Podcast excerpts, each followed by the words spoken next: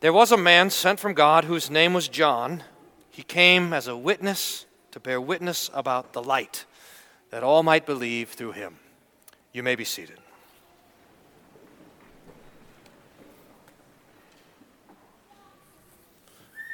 In the name of Jesus, Amen. Dear Zach and Laura, about to confess your faith here before the Lord's altar. To all of you who are confirmed confessors of the Christian faith, to the confirmands preparing to confess your faith, to the children who look forward to joining us at the Lord's altar. Today we have an example set before us in John the Baptist who came to be a witness. Now, now that word witness is the Greek word martyr. In fact, it's, it's, it's a bunch of times in the text, and even more in the text than we think, because do you see where it says, and John testified? That's the same word. John martyred there. And it's an amazing thing to us because when we hear that word witness or uh, when we hear that word martyr, the first thing that we think of is not someone who's in court giving a testimony of the things that they saw. Rather, we think of those who died for their faith, who suffered persecution and affliction. They were arrested and they were beaten, and all the sorts of terrible things happened, and then, and then they died. We, we think, for example, of John the Baptist, who was arrested by Herod the king and thrown in prison and beheaded. We, we even have the apostles, the 12 apostles, in the, in the almonds that are going around Jesus in the window, and, and most of them have the, the, the weapon or the device by which they were martyred and tortured the cross or the saw or the, or, or the club or the, or, or, the spear or the knife with the skin of Bartholomew there. I mean, it's pretty, actually, it's, it, we think it's a pretty window, but it's actually kind of gruesome that talks about how the Christians were dying. That's what we think about when we think of the word martyr. Now, how did that happen? Because martyr just means one who gives witness. And, it, and in fact, it's a technical term, it's a, it's a term that's used in court. We, we use the word witness all the time. And, and it's an important thing in the scriptures. In fact, if I could submit to you, next time you read the Gospel of John, to read the Gospel of John as, a, as, as John, who's writing, is building a court case. Now, I, I don't know exactly how to be a lawyer. I mean, I have seen a couple of movies about it. And so I think this is how it works. If you're presenting a case in court, what you do is you make an opening statement and then you call witnesses to the stand and then those witnesses are, are answering questions and they're giving evidence based on what they saw. Uh, they can be cross examined, but there's a witness, and then there's another witness, and there's another witness. And these witnesses are building up your case until you finally make a closing statement. Well, that's exactly the Gospel of John. He, in fact, in 1 John, he says, The things which we saw, which we heard, and which we touched, we made known to you. So John is presenting a case for Jesus. And so he has his opening statement. That's what we'll study on Monday, next Monday, on Christmas, John 1. The Word was, oh, I can't wait for this. The Word was with God, the Word was God. He was in the beginning with God. All things were made through him. Nothing was made that was not made. The Word became flesh and dwelt among us. Whew, that's next Monday. That's his opening statement. But then John calls to his first witness, and it's John the Baptist. But the, but the whole gospel is this way. First, we have John the Baptist who's there and he's baptizing and he's preaching and he's testifying I'm not the Christ, I'm not the Messiah, I'm the voice crying in the wilderness, prepare the way of the Lord. The one is here whose sandal I'm not worthy to tie. That, that he's in the midst of you. And then we have further witnesses. We have Nicodemus in chapter 3, we have the woman at the well in chapter 4, we have blind Bartimaeus, we have uh, Lazarus. He, he, Lazarus, in fact, in chapter 11 of John, becomes the chief witness of Jesus because Lazarus Lazarus testifies that Jesus raised him from the dead.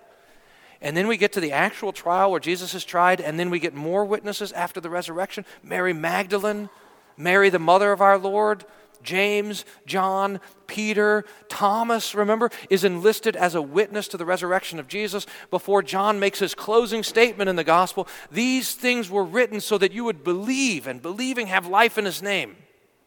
It's a, it's a beautiful thing. And, and here we have, then in our gospel text, we, we have, we're, we're watching John call his first witness, John the Baptist, who's, gonna, who's not going to witness of himself. That's what the Pharisees wanted. Tell us about yourself. And he refuses. Are you the Christ? No. Are you Elijah? There, it's like a guessing game. No. Guess again. Are you, the, are, you the, are you the prophet? No. Who are you? I'm just the voice. I'm the voice of someone else crying in the wilderness, make way the, Make, way the way, uh, make, straight the, make straight the way of the Lord. It's really quite beautiful. And then this witness just continues to build. And all of it in the gospel is showing us that Jesus is the Son of God who came to bear our sins and carry our sorrows and be our Savior. It's this testimony Jesus is Lord. And, and that's what it means to be a Christian witness. It means that we also know, we've heard it, and now we say it Jesus is Lord. Now, how did that understanding of someone who's giving a public testimony come to mean someone who dies for their faith? Well, it happened like this the church confesses Jesus is Lord, and the world and the devil and even our own sinful flesh say, Stop saying that. Jesus is Lord. Would you stop saying that? And we won't. This is the problem. We, the Christian, will not stop confessing Jesus is Lord. Will not stop saying that He's. And so, and so the world and the devil are trying to shut down that preaching, shut down that confession. They, they, they, try first beating. Remember how they, they arrested Peter and John? They beat them. They said, You can't say this name, Jesus, anymore. And, and they said to the Sanhedrin, Well, you can be the judge if it's right for us to obey you or to obey God. But we're going to say the name of Jesus. We're not going to stop confessing Jesus as Lord. And so they said, well, if we're not going to stop, then we just have to kill him.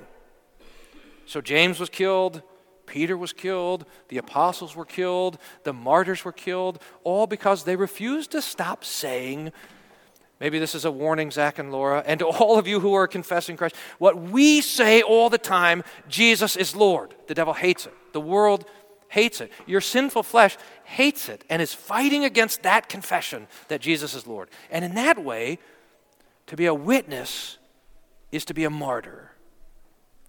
One who has something that they are willing to not only live for, but also something that they're willing to die for.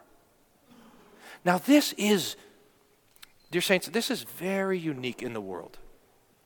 Most people don't have anything that they're willing to live for. I mean, most people don't even have anything that they're willing to get up early for. but you have something. You, you, can you imagine that when the Holy Spirit claimed you in your baptism, He's given you something that, that is worth living for and is worth dying for, something that you will not let go of, even if it means losing your life. I was thinking about this a lot, and we were talking about it in Sunday school too, how, how the Lord Jesus, by his death and by his resurrection, takes away from us the fearfulness of death. He, he not, it doesn't it's not just that he takes away the fear of death, like we have this fear of dying and he takes it away from us. He actually takes the fearfulness out of death. He takes the sting out of the grave. He takes the pain out of dying. Remember how St. Paul says it? He says, The, the, the uh, strength of death is sin, and the strength of sin is the law. But praise be to God who gives us the victory over our Lord Jesus Christ. Because the fear of death is the fear of judgment, but you will not be judged. It happened on the cross already. All your sins were cast on Christ in his death and by his resurrection. He's now set you free from the fear of death so that now you can live in this freedom. The Christian is not afraid to die. Now, not only, I, this is, not only is our fearlessness of death the result of the resurrection of Jesus, but it is, in a, in a really profound way, a proof of the resurrection of Jesus. I want to read you something. Now, I told Pastor LeBlanc this morning this is risky because I don't want to take my eyes off of you because I'm afraid of what you might do, if you might make a run for it or fall asleep or something. But I'm going to read you I'm going to read you something. This is Athanasius on the incarnation. It's a couple of paragraphs. I, I might stop just to look up and check on you and expound it a little bit. But here, now this is old. This Athanasius is probably writing around the year 325. This is the Athanasius who we named the Athanasian Creed after, who, the great hero fighting against the Arians. This is really before that fight. He writes this essay on the incarnation, and he's talking about Jesus taking on a body, taking on our sins, dying in our place, freeing us from the corruption of sin and death. And then he writes how Jesus, by his death, actually changes the way we look at death and, and that that changed perspective of death, that changed way that the Christian looks at death, is proof that Jesus has overcome death. Here, I'm going to start here. He says this For that death was destroyed, and that the cross has become the victory over death, and that death has no more power, but it is truly dead. This is, this is great. Sorry, I didn't even finish the sentence. Let me just, I, will read some more, but let me just see what Athanasius is. By the time he's done, there's only going to be two things left in the universe that are dead. Because of the death and resurrection of Jesus, the only two dead things are death itself and the devil. and we are no longer dead. Okay, let me try again. For that death is destroyed, and the cross has become the victory over death, and has, it has no more power, but it is truly dead. It is no small proof. Rather, it's an evident warrant that death is despised by all of Christ's disciples and that they all take an aggressive against it and no longer fear it. But by the sign of the cross and by faith in Christ, Christians treat or tread down death as though it is dead. For of old, before the divine sojourn of the Savior took place, even the saints, to the saints, death was terrible, and all wept for the dead as though they perished. But now that the Savior has raised his body, death is no longer terrible. For all who believe in Christ tread death under as nothing and choose rather to die than to deny their faith in Christ. For they truly know that when they die, they will not be destroyed, but actually begin to live and become incorruptible through the resurrection. Oh, that, that this mind would be in us. That, that we know that death is not the end, but it's just the beginning. And in fact, when we die, which, by the way, we all will die unless the Lord comes back first. So we all have to think of it. When we die is when we start to live. Athanasius continues. And that the devil, that once maliciously exalted in death, now that its pains are loosed, remained the only one truly dead. and a proof of this, that before men believe in Christ, they see in death an object of terror and play the coward before death. But when they are gone over to Christ's faith and teaching, their contempt for death is so great that they even eagerly rush upon death and become its witnesses, its martyrs for the resurrection the Savior has accomplished against it. Now, this is true and maybe a little bit of warning for us because when you go back and you read the accounts of the martyrs, you sometimes get the feeling that they're a little bit too anxious to die, that they're a little bit too ready for it. remember this um, Ignatius? Ignatius was the student of Polycarp, who was the student of John. So this is like third generation in the church. And he's been arrested and he's being taken over to Rome to be martyred. And he knows that the Christians in Rome are plotting to try to prevent him from being martyred. So he writes them a letter and says, Don't prevent me. Don't stop it. I'm ready for this. Or Perpetua, Perpetua, the, the, the martyr, uh, the famous martyr that Jerome writes about. And, the, and so constant was she in the, in the arena that they, they set leopards and bulls on her, and none of them killed her. And so she's there, and the, and the uh, gladiator comes to, to kill her. And the gladiator sees how she's confessing Christ and praising him, and he can't bring himself to, to cut off her head. And so she helps him with the sword and puts it to her neck. Now, that's a little too excited to die. but it gives a glimpse of what, of, of what uh, Athanasius is talking about. Did you hear it says that they eagerly rush upon the, they rush upon death. They become witnesses for the resurrection. Because for us, for you, for the martyrs, for, for the Christian, to live is Christ, so to die is gain. It's not taking something away, it's a blessing. And this becomes our testimony to the world. For here, Athanasius, for while still tender in years, even the youth make haste to die. And not just the men, but women also. They exercise themselves by bodily discipline against it. So, so that so weak has death become that, that the women who were formerly deceived by death now mock death at, as dead and paralyzed. And here Athanasius is going to give us an example you have to imagine that we're living in a, in a city or something that's ruled by a tyrant who's just running roughshod over all the people. And he's frightening and he's scary and everything.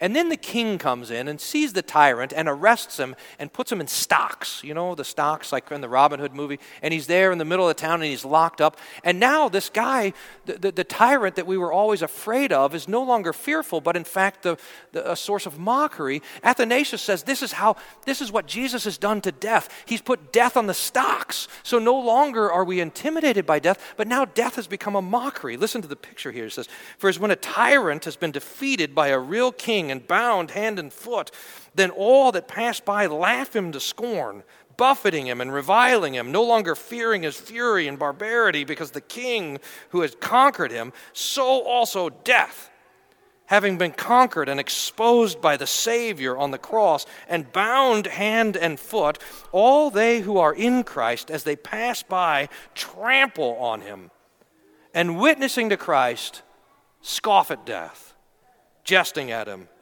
saying what has been written against him of old O death, where is thy victory? O grave, where is thy sting?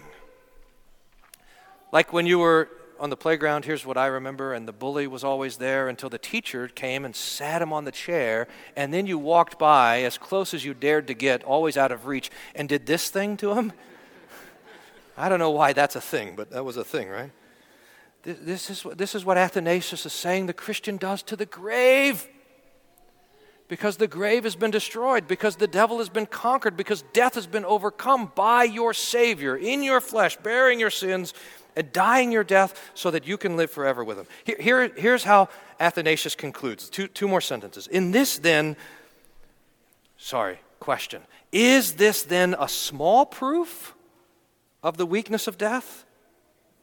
Or a slight demonstration of the victory won over him by the Savior, when youths and young maidens that are in Christ despise this life and practice to die, for a man is by nature afraid of death and the dissolution of his body. But there is this most startling fact that he who has put on the faith of the cross despises even what is naturally fearful, and for Christ's sake is not afraid of death. So far, Athanasius. Now, in, in, in this way, now watch, watch what happens. It's not just that our speaking Jesus as Lord results in our death, but now, because of the resurrection, the way that we die says Jesus is Lord. Our death itself becomes a testimony to the life that Jesus lives forever.